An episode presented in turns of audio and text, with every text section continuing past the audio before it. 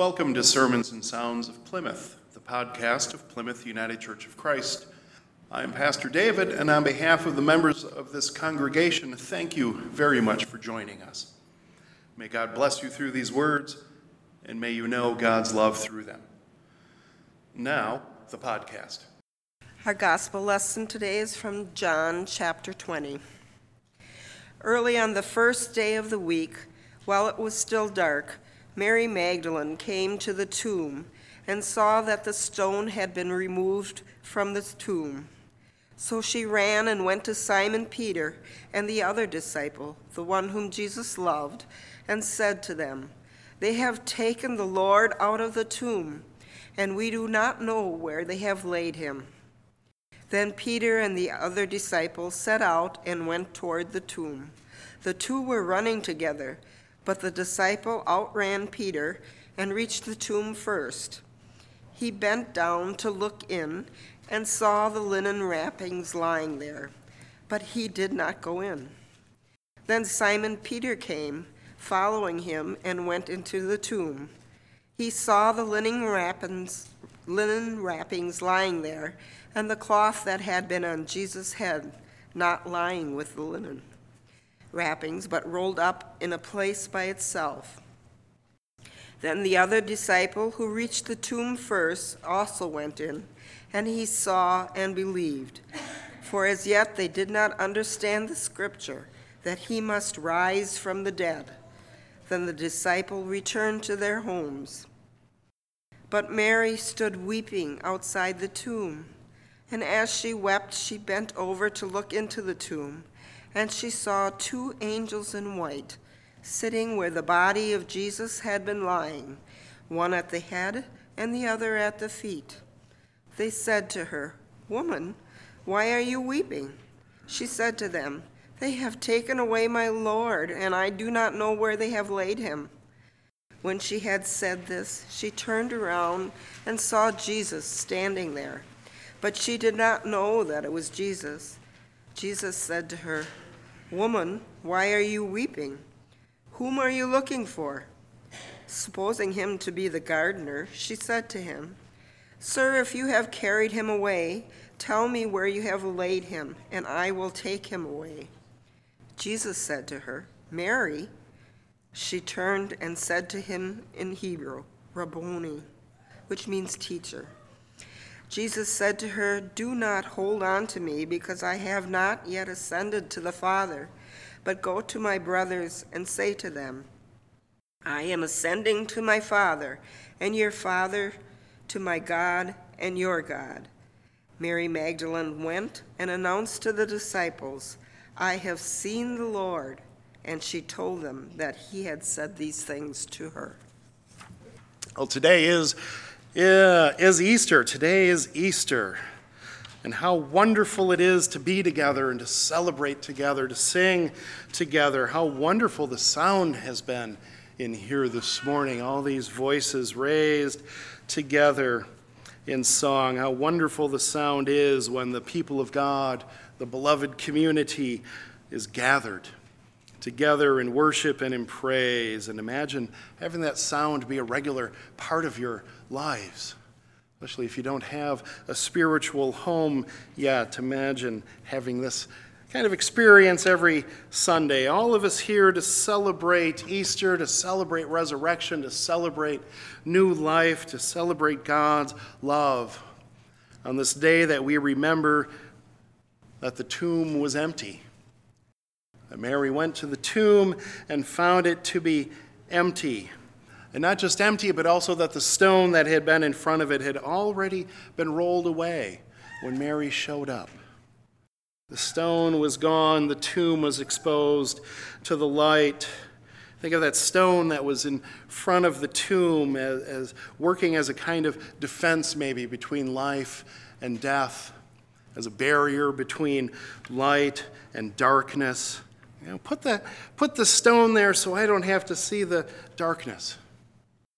The way we might put stones uh, in our own lives. Put the stone in front of this so I don't have to see the darkness in my own life. Or put the stone there to cover up the things I don't like. Or maybe put the stone there to cover up the things that cause me anxiety so I don't have to look at them, so I don't have to see them, so I can pretend that they're not there anymore. Put the dead body in the tomb and put the stone over it so the taint of death, that unhideable fact of death, is hidden away. Or we think hidden away, and we don't have to think about it. We can think of it as something that's over there, something we don't maybe have to deal with. But then Jesus rolls that stone away. Or has it rolled away? Could have been an angel, someone else uh, in, in God's employ, and think of it. Uh, someone rolled that stone away, either Jesus or one of the angels or something. I can picture Jesus rolling that, that away, saying, No, no, no, no. Don't try to hide what's happened here. Don't try to hide this. I am the Lord. I am the Lord of life. I am the Lord eh, in the realm of death. I am the Lord of light who, who expels all darkness. I am the Lord of all. So don't try to hide this. This is reality. This tomb is as much a reality as all of the wonderful things in life. It's all of the good parts of life. So let's be honest about it. And be, because I, Jesus, am sovereign over all of it. With Jesus, there's no hiding. There's no hiding. We can't pretend with Jesus. Jesus knows who we are. Jesus knows our name, knows what we've done, knows who we are, knows us intimately and fully, and loves us. Just because we are made by God, because we exist. Jesus loves us. No matter how many stones we roll in front of our dark places to pretend that they aren't there, or to just put them out of sight, or to try to hide it from other people or even to hide it from ourselves. Jesus knows. And Jesus wants to redeem it. Jesus wants to show love and help dispel those dark places. And until that stone is moved away, it'll be a source of worry, of anxious suffering, of shame. Jesus loves rolling away those stones loves rolling away the stones that we put in front of things. And Jesus is, is all about taking away from us whatever it is that blocks us from full life, from fully experiencing the life that God intends for us, that God wants for us. Jesus loves being part of our lives. Not being sequestered away, but Jesus meets us in life in our lives. Jesus wants to be part of our lives because Jesus loves you. That's the simple truth. It's a big truth of Easter. That's a big truth that we in the church proclaim. Jesus loves you.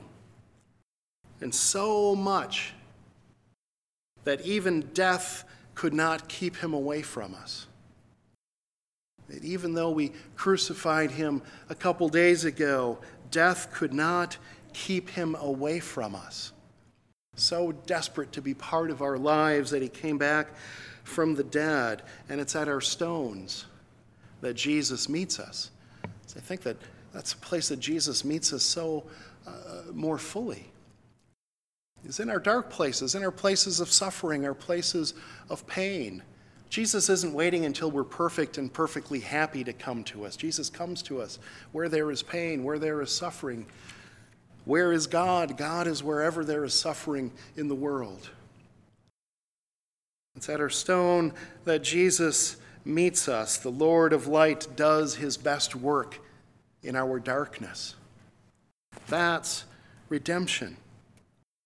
Jesus had to come back from the dead. He had to roll away that stone of separation and had to stand there at the tomb so that he could be with us, so that he could call out to one of his disciples with her name Mary. Mary. It's so personal and so intimate. That's a God who wants to enter into our lives, not an abstract, distant God, but a close one. A God so close that he sees us, knows our name, isn't afraid to use it. Mary. Mary. Or Joe or Charlie or David or Sarah, Jennifer, Lucy, whatever your name is. Imagine Jesus saying your name, calling to you. Because he is. He is. He knows our names. And there's this moment here that Mary does not recognize Jesus. And, and we might think that that's odd, and uh, maybe it is, but I don't know. Maybe it's not so odd that she doesn't recognize him because we expect dead things to stay dead. She saw Jesus be crucified, saw him put into the tomb. There's no reason that she should think to be looking for Jesus among the living. We expect dead things to stay dead, so why should we think that the living man would be the one that she's looking for? So she thinks it's the gardener. Ah, must be the gardener. Although I wonder if, as she was looking at the gardener, if she had the thought, boy, he does look an awful lot like Jesus, though. But in her head, thinking, boy, it sure looks like Jesus, but it can't be because I saw him die. And I know someone's taken his body because there's nothing in the tomb. But he says her name Mary. Mary. And a memory is triggered. How many times has she heard him say her name? How many times has he said her name to her, and there is such power in her name, in a name, our names? That's why in our street ministry, one of the first things that we do is to learn people's names. As we're working with the people that live on the street, learn their names and use their names because it's so important, both that they know that they are known and also important that we know them and that they know us. That's community. That's the beloved community, that we know one another. And for a people who have little, for people that don't have much, a name is an incredibly important possession.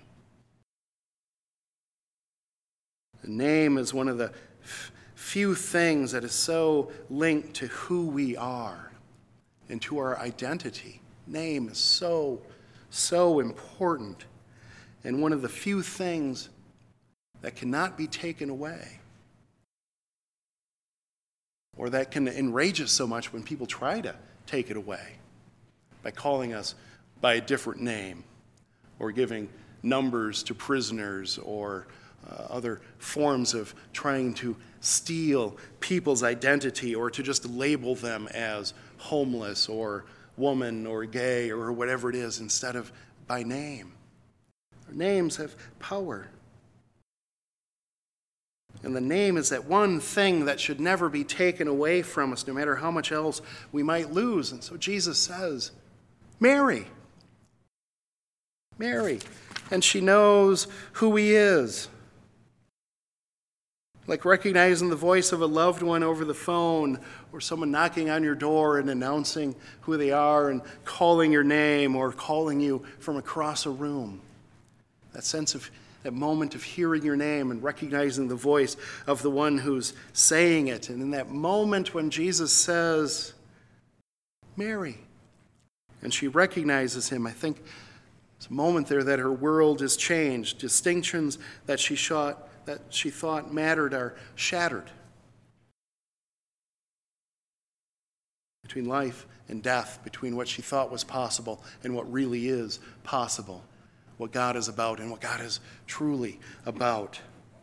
And maybe you can see the neurons firing in her brain, rewriting the narrative of what she thought was possible. She hears the name and she goes, That sounds like Jesus, this man looking in front of me. Maybe even looks like Jesus, but I saw him die.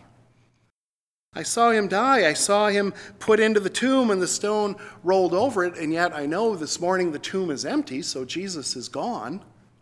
At least I know the body's not there. The linens are there, so probably no one stole the body. They wouldn't take the time to fold up the linens and make it all look nice and tidy in there. But thinking, trying to make sense of all of this, and the realization come in he is alive. This is Jesus standing in front of me. And she recognizes him. The stone of her assumptions about death have been rolled away. The stone of her despair over the power of state sponsored violence has been rolled away. The stone of her hopelessness or whatever she may have been feeling that day, all rolled away. And she comes into this new life with Jesus. She's ushered in by speaking her name. He invites her into the community of God's realm where all ideas of separation and loss and difference are shown to be nothing but illusion. She is brought into the divine whole, into the divine community, and as are also we brought into that community through the good news of Easter a promise that it's impossible to die alone, a promise that death is not the end because we live in Jesus Christ. Jesus who meets us at the tomb, the tombs of our life. Serene Jones, Serene Jones is the president of the seminary I went to, and she wrote this about uh, Jesus meeting Mary at the tomb and speaking her name here. This is the shared space where Jesus meets us calling our name, receiving our touch, calming our anxious worries, and reminding us again and again that grace is not an object to be known, but a gift to be lived. And Mary leaves the tomb to announce to a broken, suffering, tomb filled world to say the words, I have seen the Lord. I have seen the Lord, and so can we say, I have seen the Lord. Let Jesus roll away those stones that keep us in the tomb that God never intended for us, because we're made to live. We are made to be loved, and you are loved. No conditions. All our faults and foibles, we are loved. You are loved so much that Jesus came back from the dead to roll away a stone and to speak your name and restore you to the beloved community. To bring you into the beloved community of all people. And I, and I invite you to continue to be part of the beloved community. Don't necessarily have to make a lifetime commitment, but maybe for April, for the next three Sundays, invite you to come back be part of this beloved community of Plymouth. Come back for the next three Sundays. I'm going to be talking about stones and barriers and the things that block us from full life and Jesus that wants us to live because we are loved. And this week, I offer you the invitation to continue coming, but also offer a, a, an invitation to you to think about this encounter that Mary has with Jesus.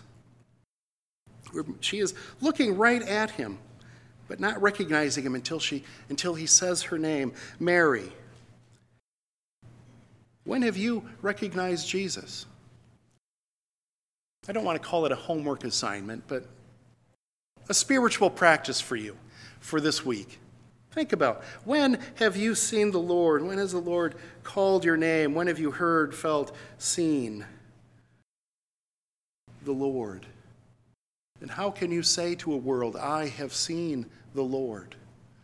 Through our actions, through the way that we show love to the world. So as you ponder all those, I offer you the blessing that may, may you all may you all know the risen Jesus today and all days. May you know the risen Jesus, the Jesus who loves you May you know Jesus this day and all days, for you are beloved, and you are part of the beloved community. Amen. And happy Easter. And that is the good news for this day and for all days. Thank you again for listening to the Sermons and Sounds of Plymouth podcast. If you are in the Eau Claire area, we especially invite you to join us for worship on Sunday mornings at 10:30 a.m. And I invite you also to check out our website at pcucc.com for upcoming events and special worship services. From Plymouth United Church of Christ, Eau Claire, Wisconsin, this is Pastor David. Thank you for spending this time with us. May God bless you.